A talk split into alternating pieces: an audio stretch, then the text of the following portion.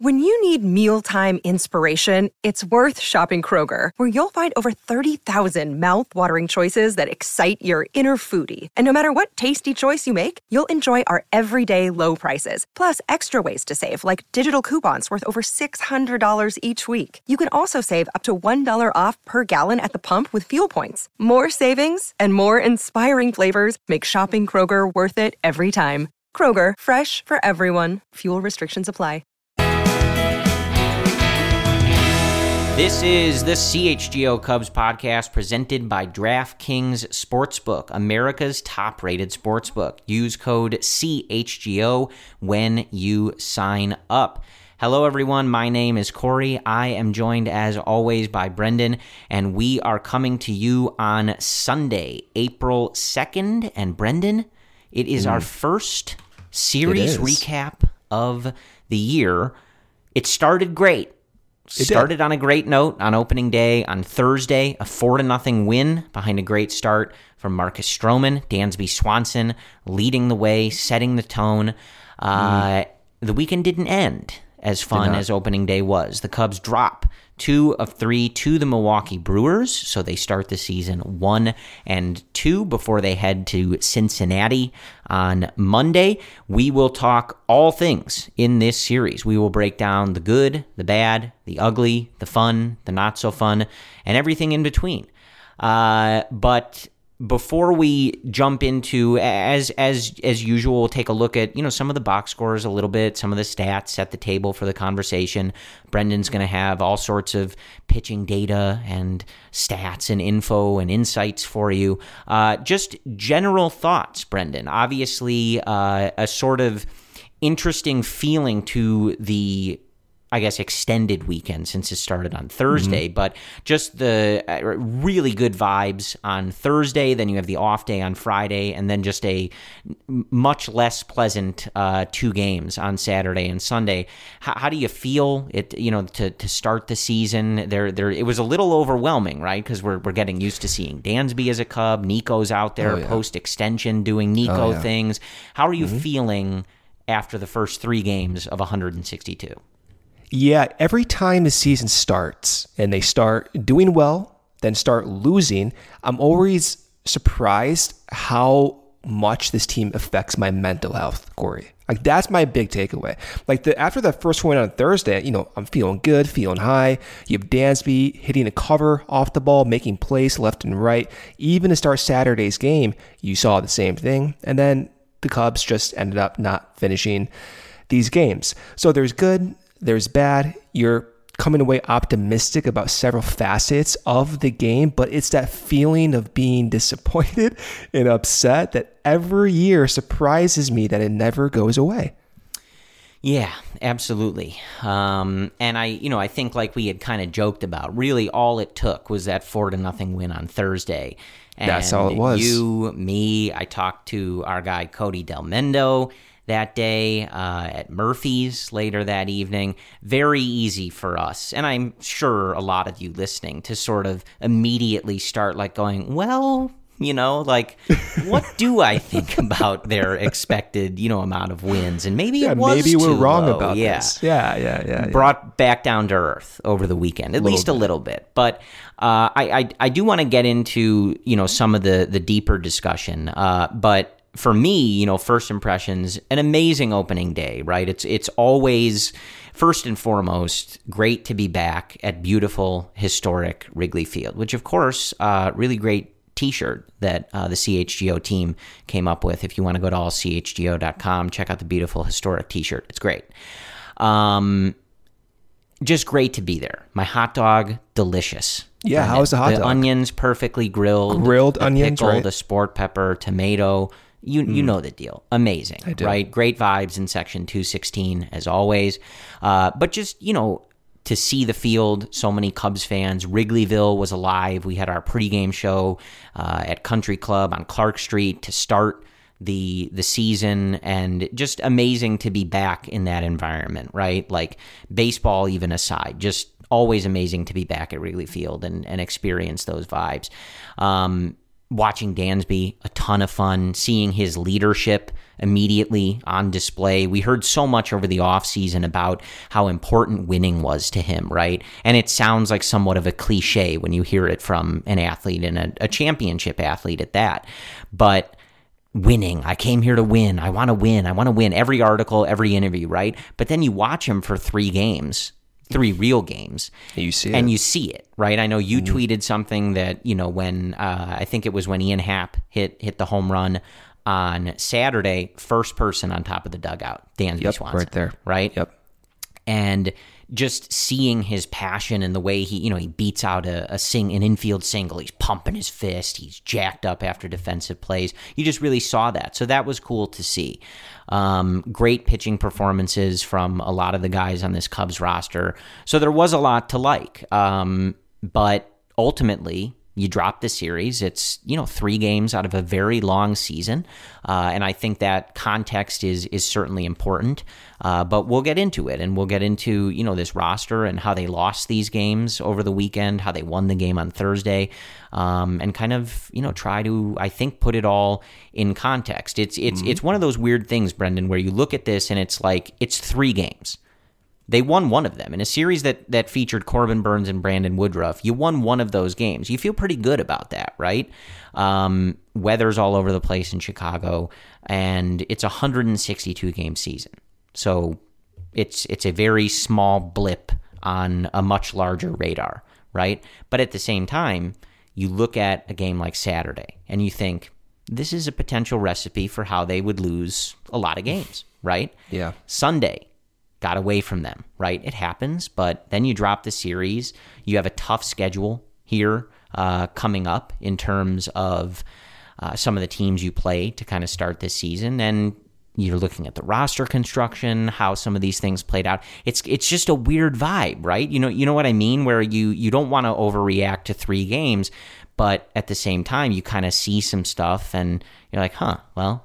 It's food for thought. Well, we've been talking about it for months too. It's like you know the Cubs could do this. They could win this many games if they field this certain player. And we we've talked. We'll, talk about it, but we talked about different ways they can field their infield, whether it be with Morel or Madrigal or Wisdom. And when you actually see the final product out there and some of the plays not being made or the plays that are being made, it kind of validates what you've been talking about. So you you can't help but at least overreact because everything is so new. Sure. We haven't seen baseball in six months.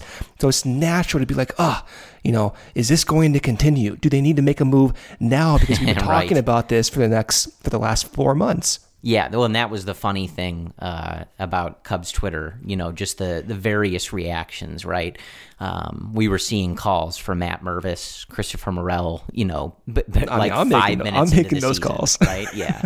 um, now that being said, though, you look at Thursday. And you you know similarly to how you might look at Saturday and say okay that's how they might lose a lot of games just because of the Yeah. way the team is built and the kind of baseball they're going to play. You look at Thursday, opening day, and you think, well, that's how this was drawn up, right? You got great pitching. You did enough against a really good starting pitcher in Corbin Burnes. You had him on the ropes in a couple moments, and you you landed the punch, right? You did enough. You got solid a solid start. You got solid relief work, and your offense did enough. And that is the recipe for success. Marcus Stroman was letting them put the ball on the ground. The defense was eating it up and that's your recipe for success, right? So it was a it was a mix of everything, right? And I think to me, uh, and we'll we'll take a quick look at, at you know the, the box scores and how it played out, but I think Sunday got away from them. Taillon didn't have his good stuff. We'll obviously talk to you about what you saw and things like that. It happens, right? It's not that big a deal. The, the Brewers, a lot of those balls in play fell uh, exactly where they needed to be. A lot of bloops, things like that. Some hard hit balls, of course, too. But it happens. To me, I'm more fascinated by the first two games in this series because I really do think those are. I think we're going to see a lot of those games, Brendan. And obviously, you're hoping that there's more of the ones like Thursday where the Cubs do all those little things, they execute when they need to, and they are able to pull out a win. But I think those two games represent a lot of what we're going to see in this season. Close games, little things, you know, those those those key pitches, those walks that come around to hurt you, uh, balls finding grass in the outfield or squeaking through the infield, things like that, plays you did or didn't execute. Just such a thin margin for error, either from victory or defeat, and I think that's really going to be the the hallmark of this Cubs season. Yeah, the thin margin for error is what I was kind of harping on. I couldn't shake that feeling on Saturday and Sunday because there were plays where they were so close to making, and you just can't help but wonder, man, if this decision was made, could this have been avoided? If they were more aggressive in certain roster construction, could that have been avoided? And one of the examples is kind of like nitpicky, but I do think it's fair to discuss is like you look at some of the late inning reliever calls, bringing in, sure. let's say, Boxberger or Fulmer. And in a vacuum, those guys are fine. They're really valuable relievers. But as we were talking about the entire offseason in that second game, when you needed a whiff, the Cubs did not employ a reliever sure. that could get yeah. whiffs. So what happened? You lost a game on a bloop hit. Right. That's exactly on a pitch out of the zone. I mean, it was a good pitch a, from Michael. It was Fulmer, a great yeah. pitch. He executed, right. and they can only do so much. So what are the alternatives? The alternatives could be signing someone that could get more whiffs with sacrificing some of the command potential, maybe putting Alzolay in a higher leverage situation, risking his infamiliarity or his lack of experience in those situations, or being aggressive with some of your AAA, even lower level AA guys, bringing them up right away and not fielding and rostering some of these other pitchers. So that's where I kind of like, uh, kind of irritates me a little bit because those are the thin margin calls and they're not obvious decisions to be made. I'm not saying, oh, yeah. you know, it was obvious to, to not throw Fulmer in the seventh or eighth inning. No, like, of course, it's such a difficult decision to make, but it's those types of decisions that the Cubs cannot afford to miss on. Right. If they do this consistently, they keep missing on those margins, they will not make the playoffs. Right. Right, and and as you said, this is a lot of stuff that uh, you know you, me, Luke, Cody, Ryan, Jared have talked about pretty much this entire offseason, right? We've certainly been more interested, more excited about this group, but acknowledging that for this to be a successful season, their roster construction is going to have to be maximized at all times, right? They just don't have the star power all over the field to get away with not getting every little decision right. Same with how we've all talked, uh, and I know Luke talked about it in the pregame on Thursday. Like when we're evaluating David Ross and how critical he is in this particular season, because every little thing is going to matter. Is the right mm-hmm. guy playing today? Is the right matchup today? Is this the right guy to bring in out of the bullpen? Things like that the way this team is structured, and you look at those first two games that are so close, that, that you got you got to get them right, right? It's a yeah. chess match, and you have to win it. You know, you can't just blow them out every game. So it's it's it's a lot of what we expected, I think, in this particular weekend. So let's let's look at some of the highlights uh, from the series that we saw on Thursday. A four to nothing win on opening day, as you would have drawn it up. Dansby Swanson drives in the first runs of the season for the Chicago Cubs. Uh, I, I, don't think you could have drawn that up a better way. He had an incredible mm-hmm. weekend, Dansby Swanson, uh, really planting his flag at Wrigley Field. He is here. He is your shortstop, and he's really good at baseball, folks. For the next seven years. And, you know, as we get into this, there's so much to talk about. Uh, but as a brief aside, as we're looking at this, like he's one of those players, and I, I think Jared uh, mentioned this in his tweets this weekend. He was uh, filling in for Ryan this weekend, covering the Cubs for allchgo.com at, at Wrigley Field. And he, I think he mentioned that Dansby's one of those guys who you knew he was a great fielder, right? You knew he was great, but then you see it up close when you're at the game or when you're he's yeah. on your team and you're and you, you just get it right? You're like, yep. oh man, like I knew this guy was an elite fielder. He wins awards. He's an all star. Like we know, right? But then you see it, and there's just something different about it, right? That play he made from his knees on the grass, spectacular, incredible, just a spectacular yeah. play, right? Yeah. Anyway, this could just well, be a Dansby episode, right? We can do it if you want. We can, you know, this episode can be four hours if you really want. Yeah, to. it really could. Yeah. Um. Okay. Great start on opening day from Marcus Stroman. He picks up his first win of the year. Six innings, three hits, no runs, three walks, eight strikeouts. Uh, Marcus Stroman also gets seven ground balls, no flyouts, seven ground outs.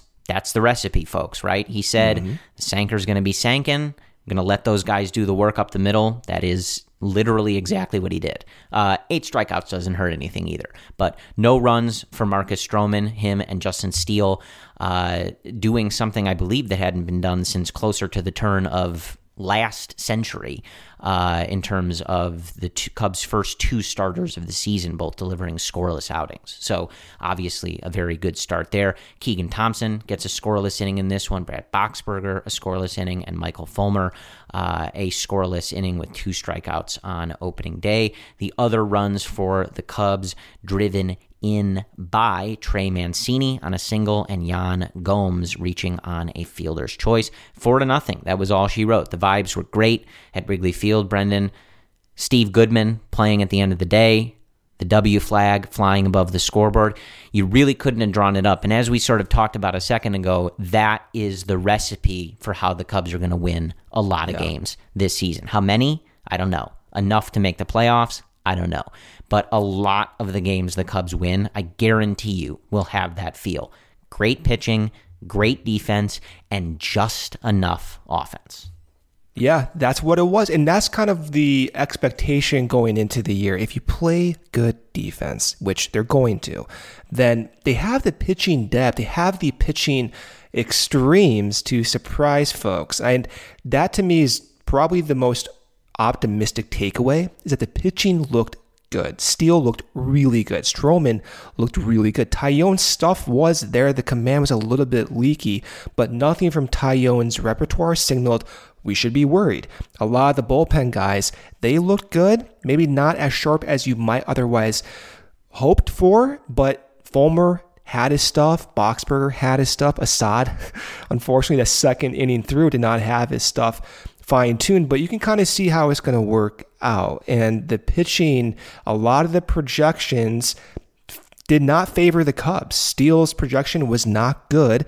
Taillon's projection is average, is slightly below league average, and Stroman's projection is about slightly above league average. And the hope there is that if they continue to throw as we hope they can, and as we think they can, given what we heard they've been working on the entire offseason with Taillon's new sweeper, with Steele's rapid development of his slider and four seam, you can imagine that that situation, that scenario does end up working and they do win more games than the 80 ish or so they were projected to win. So you saw that in this series. I think that is encouraging.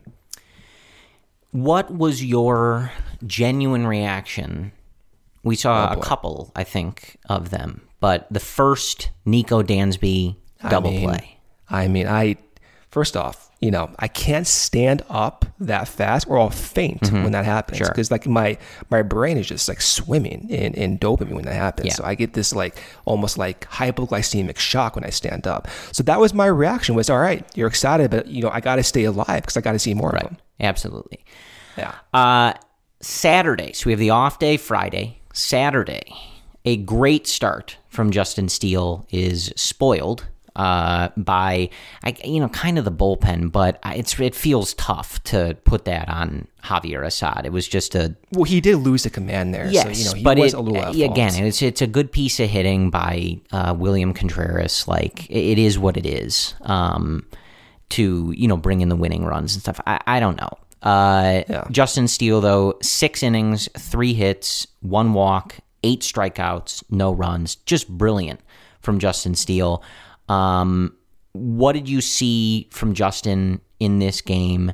Oh man, I, and like even just talking to you, seeing your tweets and stuff, like Justin was so good in 2022. He obviously, you know, sort of I think jumped uh, far ahead of what people expected for him, and he came out in this game on Saturday and really I think made a statement of I'm I'm going to be even better. Like people are oh, talking yeah. about Hayden Wesneski, people are excited about um, Jameson Taillon. Marcus Stroman gets the ball on opening day. Don't you dare forget about Justin Steele. Yeah, so I, I, wrote down notes of what I saw this series. I had Stroman sinker being dominant again. That's kind of an obvious one. Then I had other notes like Alzolay's cutter usage, Keegan Thompson's velocity, you know, the bullpen, some some small notes. But the biggest takeaway from the pitching was Steele. And the reason that's the case is because his command was not sharp but he still shut down Milwaukee for six innings, Corey. Why did he do that? Because what we saw last year in that second half carried over, and that was his stuff. His stuff by the end of August, right before he hurt his back, that minor back injury. His slider was rating 95% better from a pure stuff perspective than the rest of the league. In addition, his four seam fastball likewise was rating 95% better than the rest of the league. How is this calculated? This is calculated by velocity separation from his four seam. is calculated by uh, horizontal break, vertical movement, release point. Those are going to be weighed differently by these different algorithms. But the point being is that these models are very accurate and they're able to predict run uh, expectancy extremely well. And those types of models rate Steele's slider as 95% better than the rest of the league. And that carried over. If you looked at his actual stuff, command was not there, but the horizontal break was similar to how it was in August. The velocity was similar. Everything was similar. The location intent was similar. And he was missing command and missing the edges, but they were competitive misses. Mm-hmm. And that is exactly what Tommy Hotovy told our guys a few months ago that one of the biggest reasons for Steele's success last year was that when he missed, they were competitive. Mm-hmm. And Steele even told uh, Ryan Herrera that as well. That was one of the main reasons going down and in to right-handed batters opened him up for success because when he missed down and in, he missed up and that cut rising fastball induced whiffs. And you saw that so many yeah. times on Saturday. So if this continues, Corey, I for a year and a half, two years. I've been doing this now for what, two, three years with Steele, trying to monitor stuff. I always thought Steele needs three pitches, Steele needs four pitches, or he's not going to get through. And that was the case. But what happened since then, over the last two years, was that he developed two dominant pitch types. He's he's becoming one of those guys that we've talked about the Cubs wanting to get on their team, like Chris Archer from four or five years ago, and Chris Archer was throwing a slider once every other pitch. Like he's becoming one of those two pitch guys that can survive and that does not need right. a third pitch. And that is beyond significant, Corey. Yeah, just an incredible start. And, you know, especially you look at how this series is is sort of drawn up. Obviously, the overall results notwithstanding, like you know you're going up against Burnes and Woodruff. You know that's a, a tough task, right? And these mm. are going to be close games and stuff like that. And then you look at the lines, and Steele goes pitch for pitch and ends up pitching better than Brandon Woodruff, right? They both yeah. went six innings. They both allowed three hits. They both struck out eight. Only one of them gave up a run, Brendan, and it wasn't Justin Steele. and Steele wasn't even on his best game. Right. That's the crazy part about that. So that that that was a, a real positive from Saturday. Another positive, Ian Happ. It was the lone run, but first home run of the season. If you had Ian Happ on your bingo board for the first Cubs home run of the year, congratulations to you. You are a winner you don't win anything, but congratulations. Um, it fell apart a little bit. Uh, Javier Assad comes in for a multi-inning relief role. Obviously, we saw him dominant in the w- WBC. Stuff looked good. Didn't uh, you know have it completely in that second inning. Uh, he ends up getting charged with three earned runs. Like I said, uh, a good piece of hitting on, on the big blow of the game from William Contreras to just sort of poke the bat out there, right, and and get it in the outfield. A lot of debate about uh, you know whether Miles Mastrobuoni should have dove for that ball. Um, I mean, obviously he should have, but you know, like you know, you listen to his his explanation. it's like, well, it's easy for me to say, right? Uh, yeah, but yeah, I mean, you know, for a lot of reasons, he he should have dove. We'll we'll talk about some of that in terms of roster construction in a second, because I think the, yeah. the main response I would have to that is, sure, he should have dove. He probably shouldn't be in right field. Is the real answer, right? So nitpicking whether he should have dove or not, you're you're miss, you're burying the lead, right? Uh, I do want to get to uh, Sunday's game and then our first ad break, and then we can kind of get into the weeds on some of Yeah, this, sure. some more of this stuff. I, I wanted to focus on Dansby and Justin Steele and Marcus Stroman because those things were just so good, so I just didn't want to wait on those. Sunday, a nine to five win for the Brewers. Uh, the game not quite as close as that score suggests. The Cubs put some on in the seventh and the eighth, but uh, this one felt over for the majority of it. Uh, Jameson Taillon gets the start for the Cubs. Four innings, seven hits, three runs, one walk, and two strikeouts. Just didn't have his best stuff. Uh, a lot of contact, not all of it hard, some of it hard, but uh, the Brewers, uh, the BABIP gods, were definitely shining down on the Milwaukee Brewers today, as they have been for several years, and it really makes me sick. But that's a separate uh, point, Brendan. Uh, a rough debut for Julian Merryweather. Five hits, five earned runs, and two walks in two thirds of an inning. Mark Leiter Jr., a very nice inning of work. He did walk two, uh, but also struck out two. Stuff looked pretty good. Michael Rucker gives up a run in relief. And I know you want to talk about the two scoreless innings with three strikeouts, no hits, no walks for Adbert Alzolay in do. relief. Uh, maybe should have used him earlier, but what do I know, right? um, anyway, uh, it was nine to five. That is pretty much the gist of it. The Cubs' runs in this game uh, coming mostly from the bat of Patrick Wisdom, who homers twice on Sunday. Dansby Swanson, of course, also drove in a run because he's just really good. He's Dansby has- Swanson. He's just showing out in his first weekend as a Chicago Cub. Uh, currently hitting 583 on the season is Dansby do. Uh, and that's that's about the gist of it. So let's get to our first ad break here, and then we can come back and you know get deeper in the weeds on some of the stuff that we saw from this weekend. Okay. This podcast, as you guys know, is sponsored by DraftKings. Use code CHGO when you sign up. This Saturday, the action packed UFC 287 fight card finishes with an epic rematch. Alex Pereira and Israel Adesanya will face off again for the middleweight title. Throw down for your shot to win big with DraftKings Sportsbook, the official betting partner of UFC. New customers can bet just $5 on the pre fight money line and get $150 in bonus bets if their fighter wins. Plus, all customers can get closer to the octagon excitement with DraftKings same game parlays. Combine multiple UFC 287 bets into one for a shot at an even bigger payout. Download the app now and use code CHGO. New customers again, bet $5 on the pre fight money line and get $150 in bonus bets if their fighter wins. This Saturday at DraftKings Sportsbook, again with code CHGO.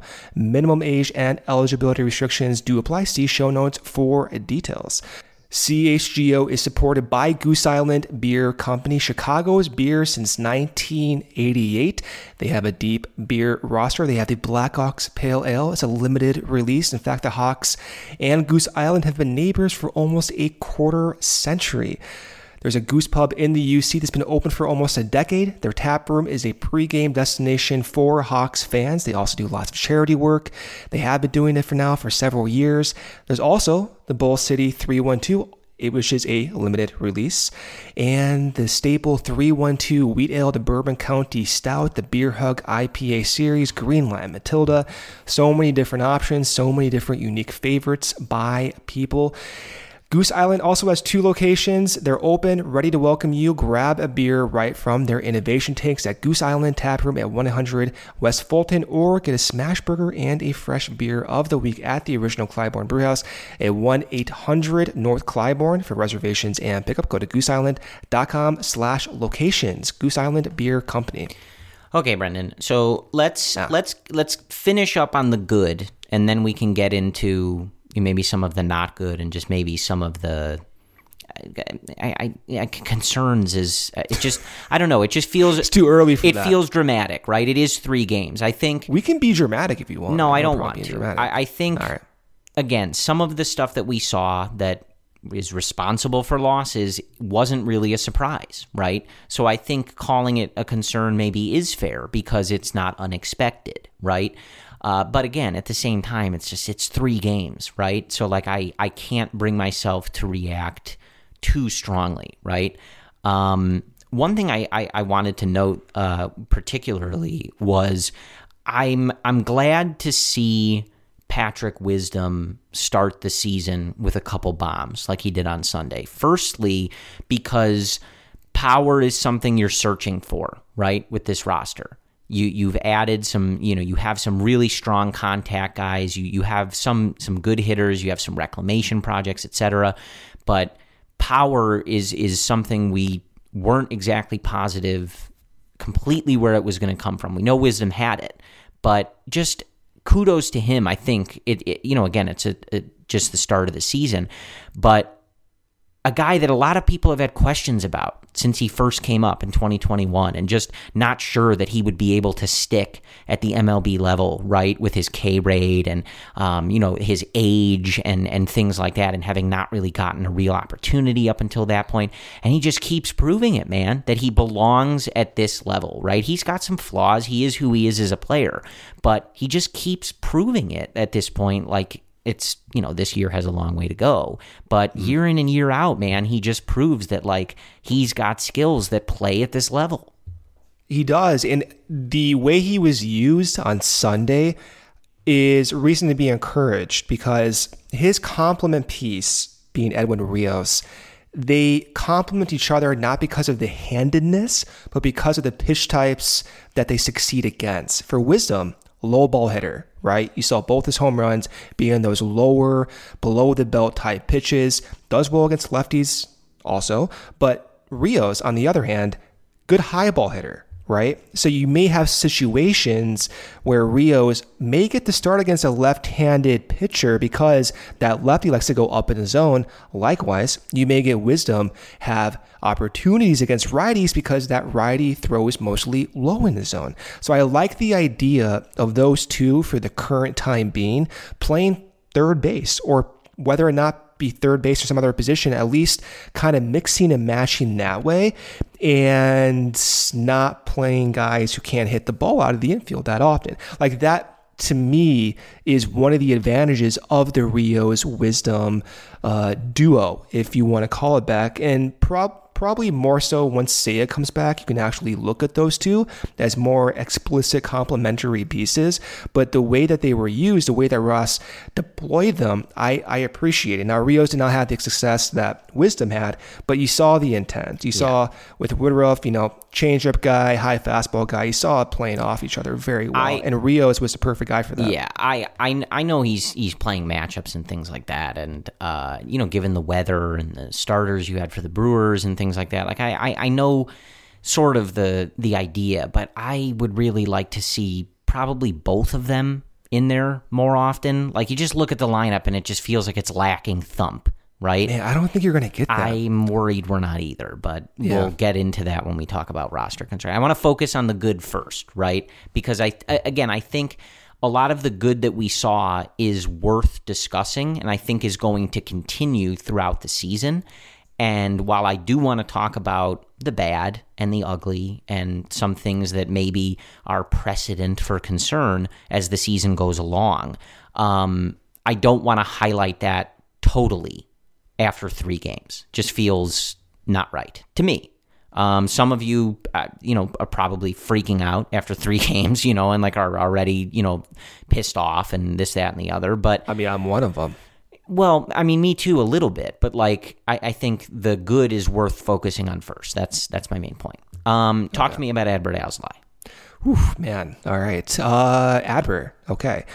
The slider, Corey. He should be the closer right now. Like in, in my imaginary bullpen scenario, he's the closer. I understand the reason he's not, and it's not a dumb decision to not make him the closer. I get having Fulmer, having Boxberger. They have a large sample of good command. They have the experience. They're veterans. Totally understand that. But if you just look at a pitch type perspective and what these guys have to offer from a group in the bullpen, no one has Adbert's slider at this point. Adbert's slider last season even when he came back dealing with that arm injury and not being fully amped up like you otherwise would have been with the regular season being normal, he still had a whiff rate with that pitch of 30%. The average slider whiff rate's 15%. No one in the Cubs bullpen last year had an average whiff rate with one pitch type over 22%. So Adbert's slider is right now, as stands, the best pitch in the Cubs bullpen. So you look at Saturday's game.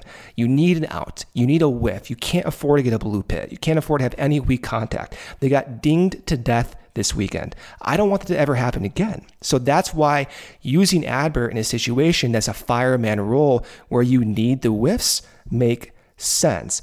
I also like his attitude. He talked with Ryan, he talked with the guys about how he wants to embrace that high leverage closer role. He talked about imagining situations where he has his walk in song from the bullpen. You know, he has the attitude to do it. I don't expect him to get the call right away. I don't even know if he will this season, given some of the other alternatives.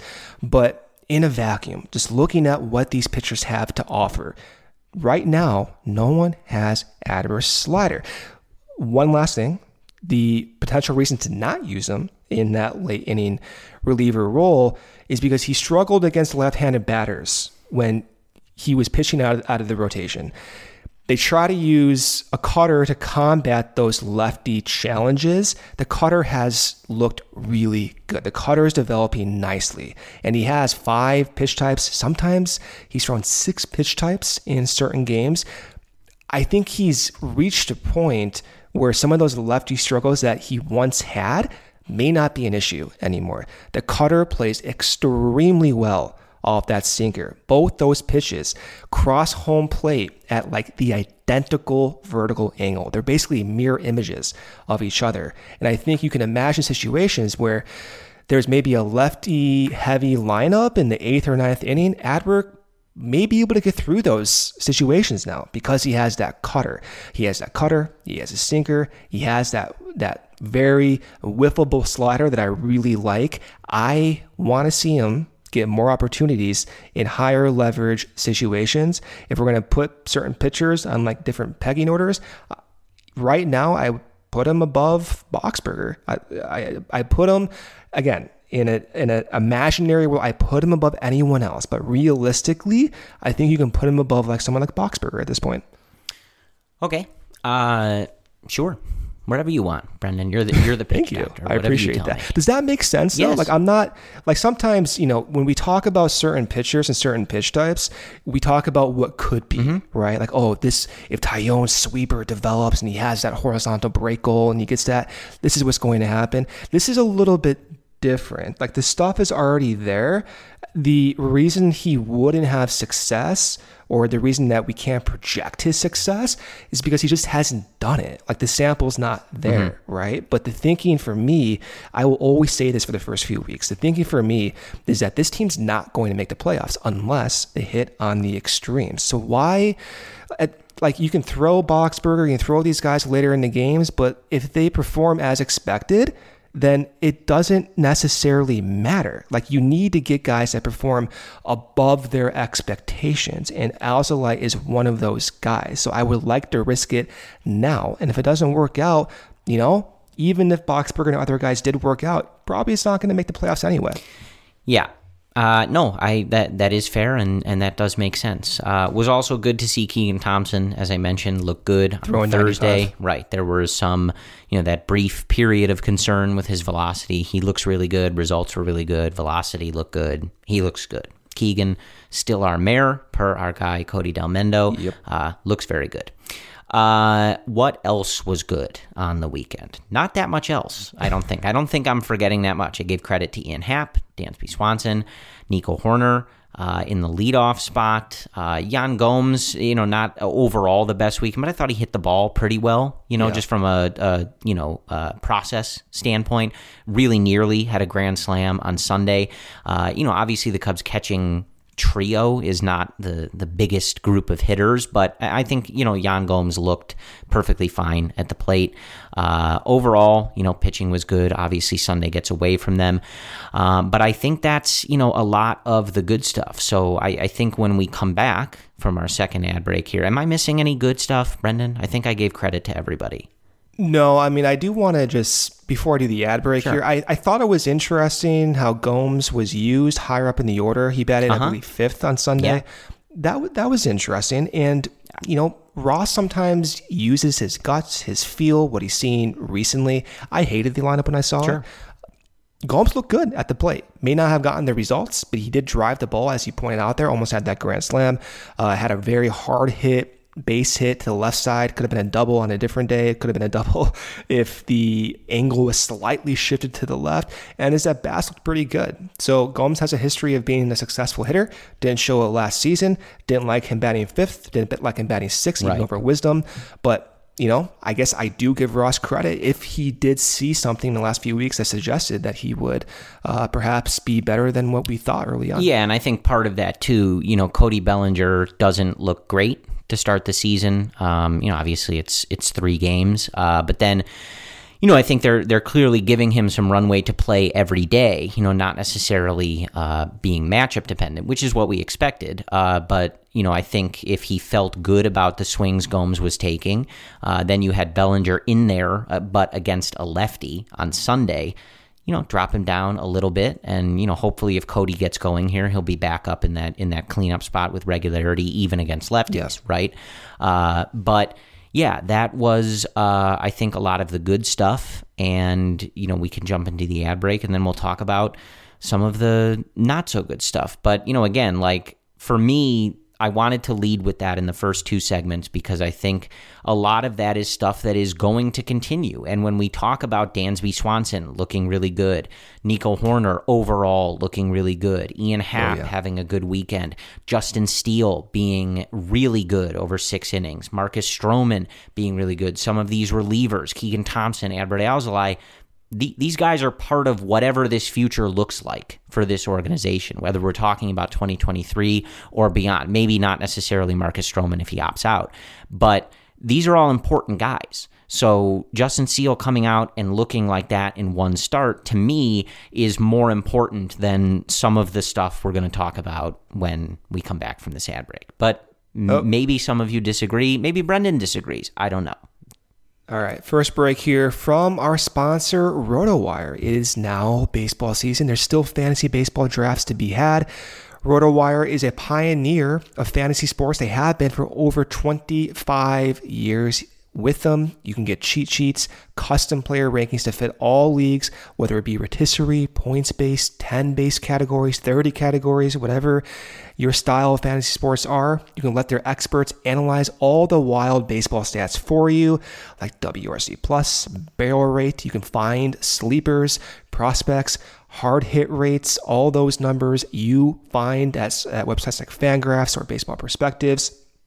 They also have mock drafts galore. They have this Ask the Experts functions, which is a premium fantasy draft kit. You can have different custom start sit recommendations, add drops, recommendations, trade advice, lineup optimizers, and you can get access to fantasy and sports betting articles on the daily. For a limited time, RotoWire is offering a free two day trial to our listeners.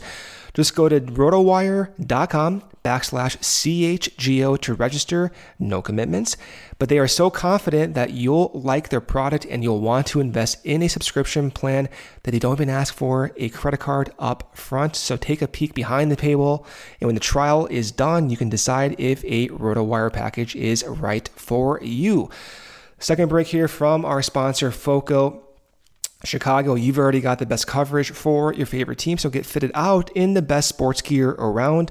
FOCO has you covered from Soldier Field to the living room, north or south side with hoodies, slippers, signs, bobbleheads, and everything in between. Get decked out like DeMar with apparel from the leader in sports merch and collectibles.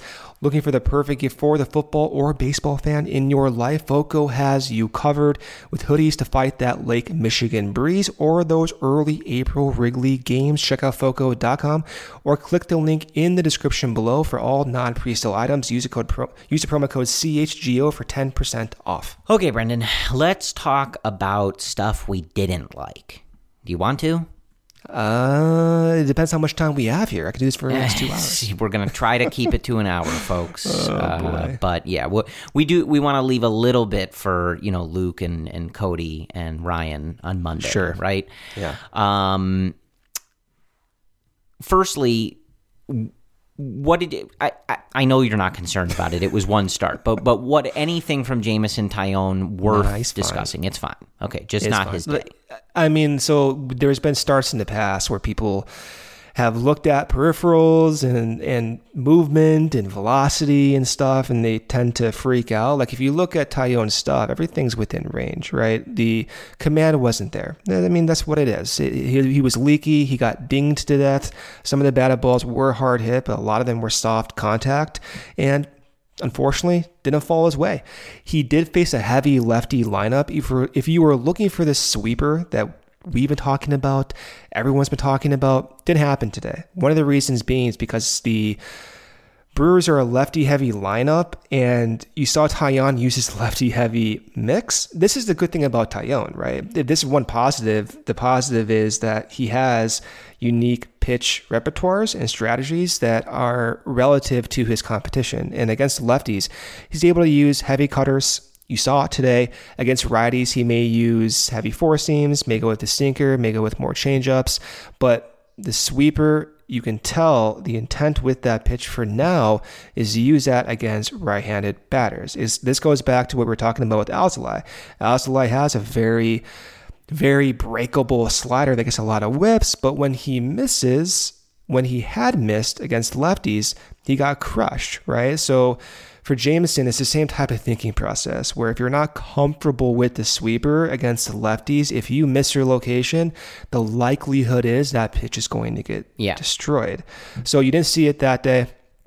I don't think it's a reason to be uh, lacking optimism about it going forward, but that explains why you didn't see it. Overall, the stuff looked fine. I have no no issues going forward. Yeah.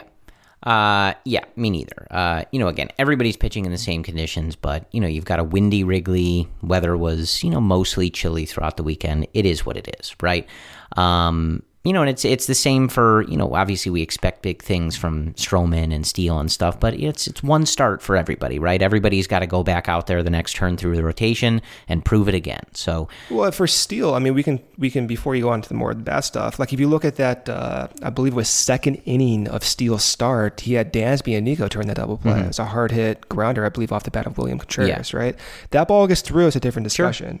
Yeah. E- even though that Steele stuff was fine, it's the same type of thinking that you can use for Taillon. He just didn't get some of the outs, but Right. overall the stuff was fine. Yeah, and that's what's important. All right. So for me, I think the the standout of the weekend, as we talked about, like I think those first two games so emblematic of what we expected from this team and how a lot of these games are going to go, and hopefully there's more like Thursday than there is like Saturday. One of the main things that that stuck out to me, Brendan, in in looking at this is this is just not an optimized roster, um, and I'm it's as we talked about, like who breaks camp on the MLB roster, these things can change a thousand times, right? The roster can literally change uh, pretty much an unlimited amount of times as long as guys have options and you have the players and health and things like that, right? So it's okay. But when you drop a series and a few of the games are close, um, it does highlight how the roster was put together. And we know this team wasn't built to be a juggernaut. We know that this wasn't the organization pushing all of their chips in, prospects, money, everything to win a championship in 2023. We know that, right? But when you look at this group and you see three catchers on the roster, right? All of which at this point, until proven otherwise, not really the best hitters, right? It's it's a light hitting group. Then you see two starts for Nick Madrigal at a position that is not his natural position, right? And this isn't even me on my usual Madrigal slant. I'm just saying two starts for a guy playing not his natural position. Then you look at the game on Saturday where everybody's talking about did Miles Mastrobuoni need to dive, et cetera, et cetera. He's not a right fielder. It's not his natural position. Yeah. So you've got three catchers on the roster, none of which are you expecting to be a particularly good hitter, right? Especially we know that in Barnhart and Gomes. It's not what they're here for, right? I think they're hoping to maybe catch something with uh, Luis Torrens. But then you got multiple guys who are are being asked to play a position that they are not naturally playing and have not spent most of their career playing practicing, perfecting, getting good at, that's not good roster construction. Brendan, that is not an optimi- optimized roster. And we can get into some of the decisions David Ross made and things like that.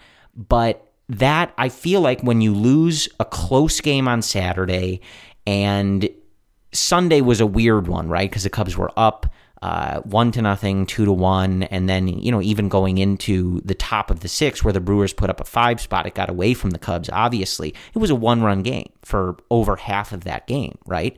But those are the spots where you feel those things. And you get to certain points in the lineup where you're like, man, I don't know if the Cubs can come back from this, right?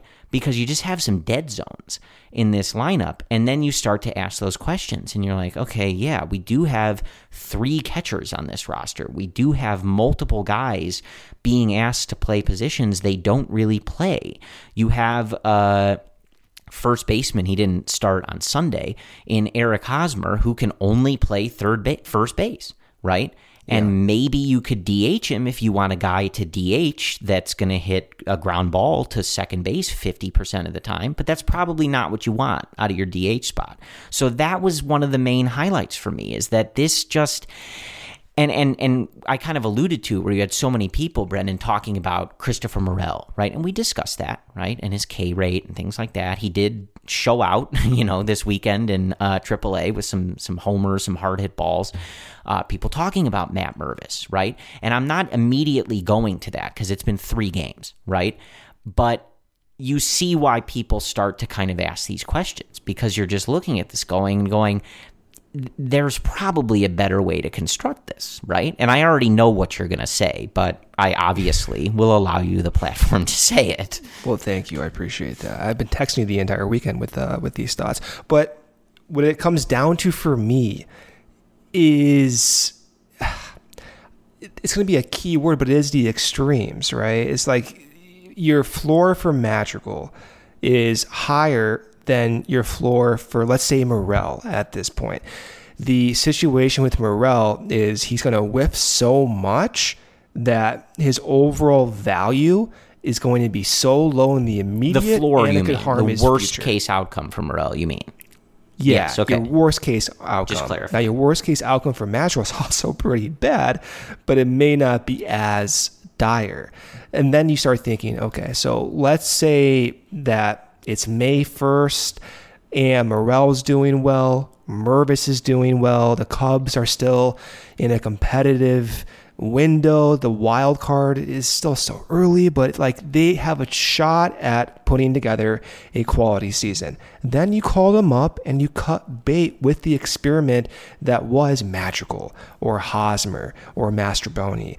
Then you put the full optimal roster out there, right? So the thinking is you spend the next three, five, six weeks trying to shore up your depth while also sustaining your higher ceilings in AAA that are getting consistent everyday playing time. That is a logical thinking process. But what if you come to May and you underperformed where you're not even hitting your expectations, but you're way below them and you're several games below 500.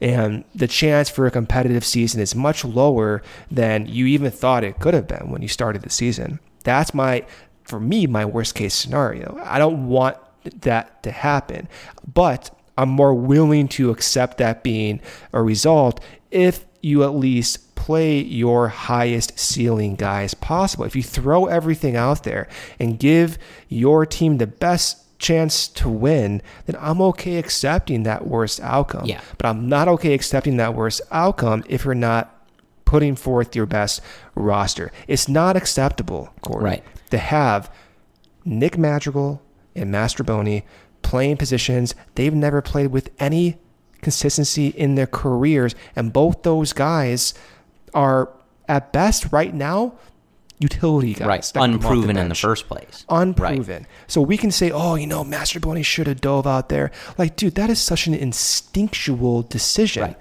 That's not some type of rational thinking process, right? And then you can start saying, okay, well, he should have been prepared to do that. Dude, like, he does not play right field. That is a Jed Hoyer, Carter Hawkins problem. That's a David Right. Ross problem. Don't put your roster in You're not putting them in the best that. position to succeed. Yeah.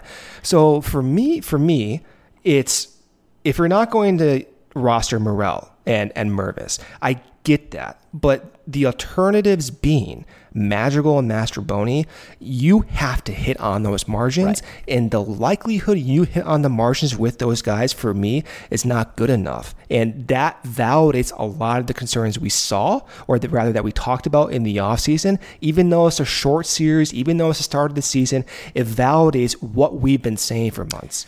Right, and you know sometimes it doesn't even have to necessarily be Morel and Mervis. Like you said, uh, you know, legitimate reasons to potentially decide you want them to get more seasoning, right? But at the same time, you know, Greg Huss, friend of the friend of the podcast, friend of the program, friend in general, Yeah. was talking about Nelson Velazquez and how he came up last year um, and didn't really get regular playing time to really kind of get a fair shake and, and see if he could make it right at the big league level. And now you have guys out of position playing right field. Right, and that Yeah. includes Patrick Wisdom, who I think does a fine job in the outfield. But he's a he's a third baseman. He's better at third Or base, first right? baseman. Yeah. Yeah. And instead of saying, hey, let's use our young guy and see what we got, let's see if it, we can make it happen here, you're just putting guys out of position in right field. And like you alluded to, in terms of Madrigal or Mastrobuoni or even, you know, Torrens, right, getting an opportunity at DH or if he ends up catching some, whatever, these are all guys who are not proven at this level, right? And so you talk about the floor, the floor for those guys is bad they're b- bad players, right? if they hit their floor, if it doesn't all come together for them. Instead, may, wouldn't it be better, especially if you're not sure if Cody Bellinger reclaims his solid form or if Trey Mancini is, you know, a comeback player of the year candidate? Wouldn't it be more interesting and more uh, you know, a, a better construction to say, hey, let's give the young guys a shot because if they do hit and they do figure it out, right? They haven't gotten this chance yet. All of a sudden, things kind of flip, right? Yeah. And that's just not the decision that they made. And again, it's three games. So I don't want to get on them too much because this is the decision they made. They're going to see it through at least a little bit. But I.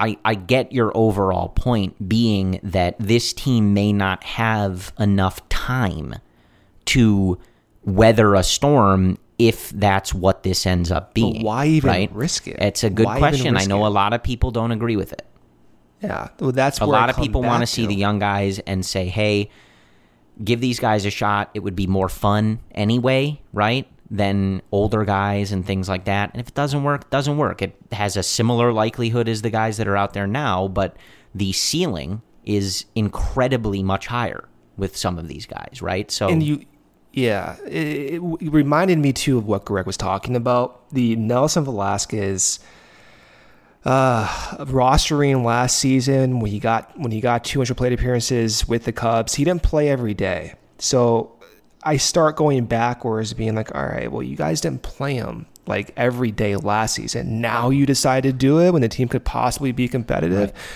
So there's there's a lack of harmony in their thinking process, and of course we're not in it. We're like our opinions are just that. Like we're stupid people talking about this. Of course you you have to default to the guys who are running the team, right?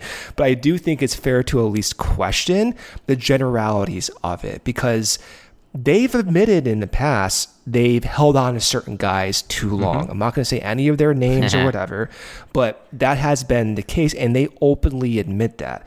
There's been problems with certain development, the pitching infrastructure before 2019. Like these are all things they openly admit, right? And so it's okay to at least second guess Sure. the thinking process. You can understand what they're doing. You can buy the rationality of it. It may actually work out, right? But at the same time, it's deserving of criticism. Yeah. I think it is fair to say, hmm, you know, is this the best path forward? What is Nick Madrigal's best optimal outcome? And we've talked about this a few weeks ago. You said it yourself. Someone who's an above average bat, who has a unique skill that may strike out under 10% of the time, and you can use them across the diamond. That is extremely valuable. Uh-huh. Okay. So, what is the opportunity cost? The opportunity cost for that is he's a 275 weight on base average guy that cannot play defense at any position, and you just cost yourself the 2023 season by two games because you risked that, and you get Christopher Morel, Matt Mervis hitting three bombs a week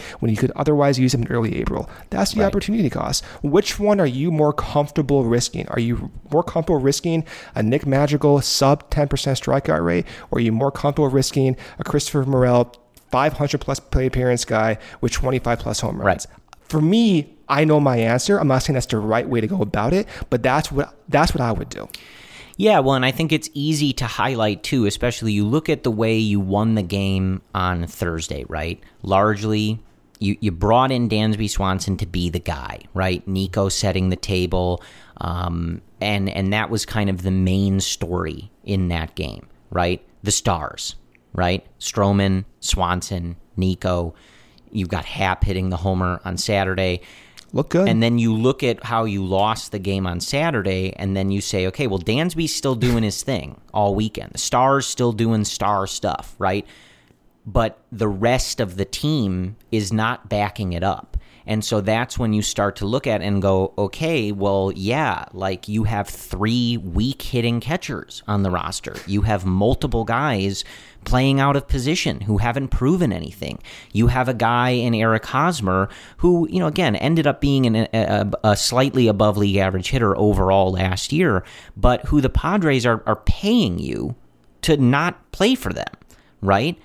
And then you start to say, like, okay, well, like, yeah, this is the area where people are going to probably draw their attention to if things aren't mm. going well, because this is how you filled out the rest of the roster. And again, it, it, it doesn't even have to be necessarily about specific individual guys. Obviously, Mervis is the likely, you know, person for first base. Of course he is, right? Of course Christopher Morel is in this conversation. Of course Nelson Velazquez is in this conversation.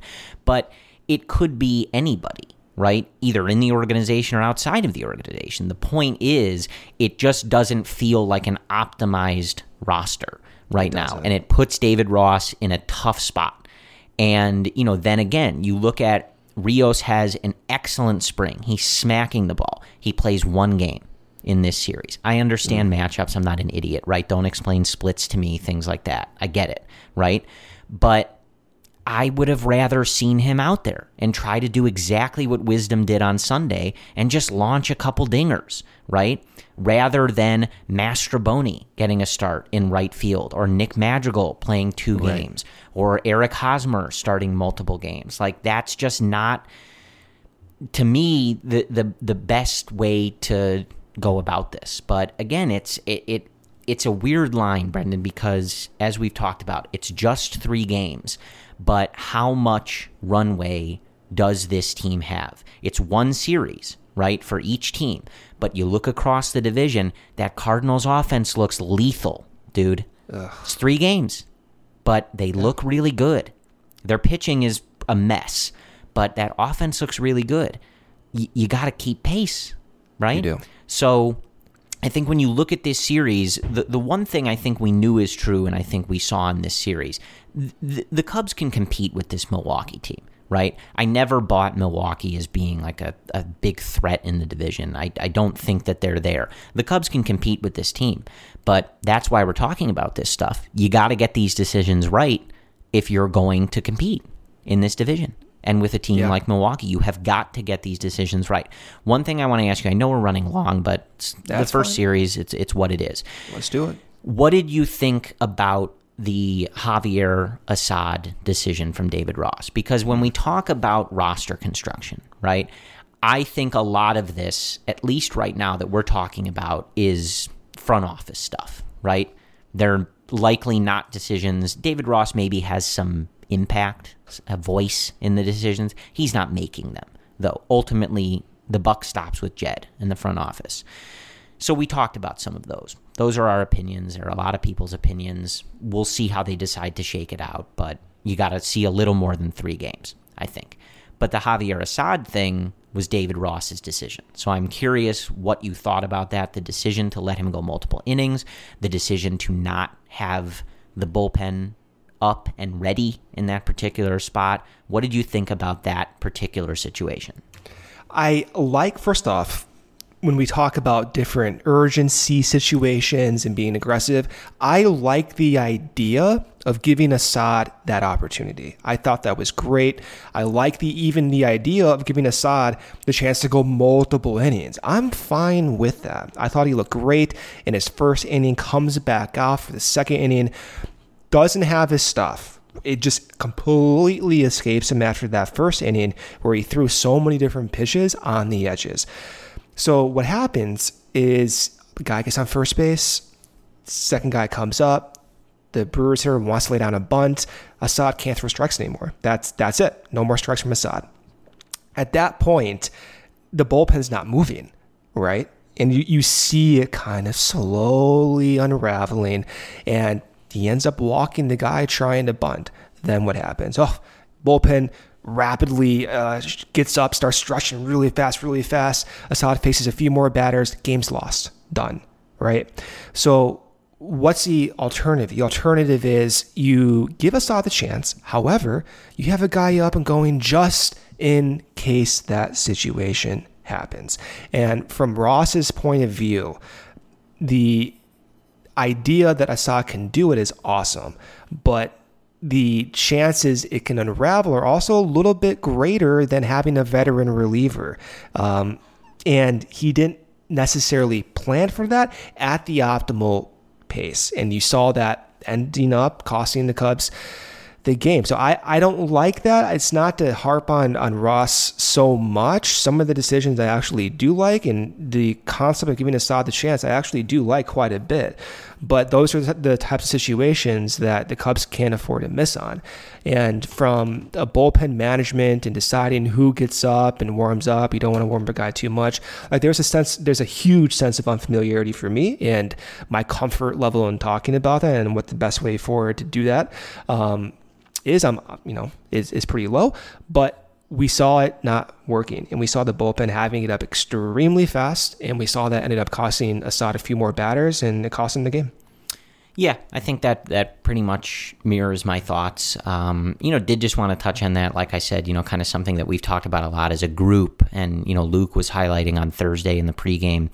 Um, just obviously a much a a much better chance to evaluate David Ross as a manager in this season. And again, obviously coming straight off a discussion about how we don't think he was given the best roster, it you know is a little ironic to say that, but I think in comparison to the years that we've had, his decisions are going to be much more important, and I think we're going to be able to evaluate him better Yeah. as a manager in terms of his Well- instincts and just how he's making these decisions. Because uh, I think more often than not, it's it's not necessarily going to only be about him, but I think you're going to see a lot more games than we have in the past where you feel like his decisions are either winning or losing potential games. Yeah, the roster. Yes, this is going to be kind of a, a better evaluation period for Ross on a decision point of view, but you just said it right there. The, the roster is still not optimal, Yes, right? yes. So it's still kind of hard to figure out what's going on. Sure. I, I love the behind the scenes stuff with Ross. Like I love there's a video that uh, Cubs Productions put out where they show Ross giving his spring training opening day speech. Yeah, loved it. Love it, Yeah, man. absolutely. And you know, I think we all joke about you know Ross being um, you know kind of like a uh, like a nepotism type pick because of his relationship with Theo and Jed, but like truly. The, the guy has it, man. Like that environment he's establishing is really fun Yeah. to see, and the players buy into it. Dansby, Nico, you know these Wesneski, like these guys believe it. Absolutely. And for me, like I'm a big environment person. I think it's it's really coming together with the pitching side of things. Overall, I think Ross may not be getting as much credit as he deserves. And the decisions, the in-game decisions, yeah, they you know it's kind of hard to evaluate. But as it stands now, over the past couple years, like I think Ross has done a, a, really good job. Yeah, absolutely. And I, hey, look, man, like Jon Lester loved the guy. That's says more than anything else, right? Yeah. So, uh, yeah, I just think again, you know, m- a, not a perfect chance to evaluate him, but better than I think the the past few years. Just how weird those seasons were and those rosters were, and the the world circumstances were for some of the Yeah. Years for David Ross. But yeah, I mean, I, I think that's ultimately my thought. I, I don't want to keep harping on the same sentiment, but I, I, I do look at those first two games, and I, I you and I talked about it. I talked about it with a lot of people, and I saw the same sentiment across social media. Like that feels like a lot of what we're going to see. Um, games where the Cubs execute, their pitching is great. I think their pitching is going to be great the majority of the time, right? I, I think we've we've hit that point in the organization. I'm really excited to watch the starters on a daily basis. Uh, I think the bullpen is certainly going to take some, you know, there's going to be growing pains, right? You've got guys in roles that they haven't had yet. You have young guys, you have guys getting opportunities, adding pitches, making adjustments. So, that, of course, like most bullpens, is going to take some time. There's going to be some lumps, there's going to be some success stories. It'll come together, right? But the starters really excited about that group and the potential that they have, and especially uh, what we saw in particular from Stroman and Steele this weekend. Just incredible the way that they they started this weekend, allowing no runs, striking guys out, letting the defense do the work behind them. Really brilliant stuff. Uh, the offense. You know, it was gross, obviously, for the most part. Like, Dansby Swanson looks unbelievable. I'm over the moon, right? For how much we talked about the shortstops. They have to get a shortstop. Talked about all four of them, this and that, and debated this and that. We've obviously, as the time has gone since the signing, gotten more and more excited to see Dansby and hearing from him and digging into what he can do and bring to this team. But just to, you know, talk about a kind of like announcing yourself type weekend to a new fan base, right? Everything he said was the right thing. Everything he did on the field was the right thing. Just he's a, a brilliant weekend from Dansby Swanson. And like everything else, it's only one weekend. Everybody's got to keep doing it. It's a long season. There's a ton more to do and ton more to prove. But a blast watching Dansby Swanson play And Nico as well. Yes, of yeah, course. Nico made there was one diving play on Sunday. Um, the one that he didn't Nico- get the out. Yeah, yes. man. Yes. It's like, oh, Yeah. Like, oh, it was by a half a step. But overall, that defense up the middle is just unbelievable. Yeah, absolutely. Uh, so so that was a pleasure, and you know, again, we knew. I, again, I think a lot of why the discussion was so much of the roster construction. You even saw it. Like I, there, there's some immediate, just like I, I would use the word disdain for Eric Hosmer. Right? It feels very quick. Um, but I think a lot of that stems from when people had their concerns or you know potential as you talked about brendan like ways that this team doesn't get to where they want to be you sort of saw it in this particular weekend right? And there's questions about whether they were set up to avoid that stuff or not. And you know again only 3 games but something to keep an eye on Okay, let's preview the upcoming series against the Cincinnati Reds. The Cubs travel to Cincinnati. First game, 5:40 p.m. start time Monday. Drew Smyly makes his 2023 debut for the Cubs. He'll be facing Cincinnati's Overton. And on Tuesday, another 5:40 p.m. start time. Wesneski, as I said, making his debut. He'll be facing the Reds' Cessa. And then on Wednesday, Marcus Stroman, second start, looking to extend that good looking outing. He'll be facing the Reds ace Hunter Greene, who throws extremely fast, uh, upper 90s, reaches low hundreds at times during max effort. He did get roughed up a little bit in that first start. That Wednesday game starts in the morning, 11:35 a.m. Looking further ahead, Cubs have an off day on Thursday. They go back to Wrigley for a Friday start to the weekend series against the Texas Rangers and that's what we have, Corey. A lot to look forward to. Want to see more Dansby, see more Nico, see how the bullpen is used. Maybe Assad gets another chance out there. Maybe we even see Alzolay get higher leverage situations, and really just learning more about Ross, his roster construction, and how they want to use the roster, and just getting more information about what this team actually is going to look like long term. Yeah, absolutely. And, you know, I think uh, pretty simple. I mean, obviously, there's, you know, a ton that we're looking at individually, but, you know, second series of the year. You didn't win the first one. Just go win a series, right? Take two out of three. Take it one step at a time, and I think that's that's all I'm that's all I'm really looking for. Would obviously like to see more from the offense and you know certain guys to sort of get their season off to uh, a better start. Uh, and you know a lot of the time, uh, a trip to Cincinnati in that ballpark is a yeah, a good way to do that. Yeah, so yeah.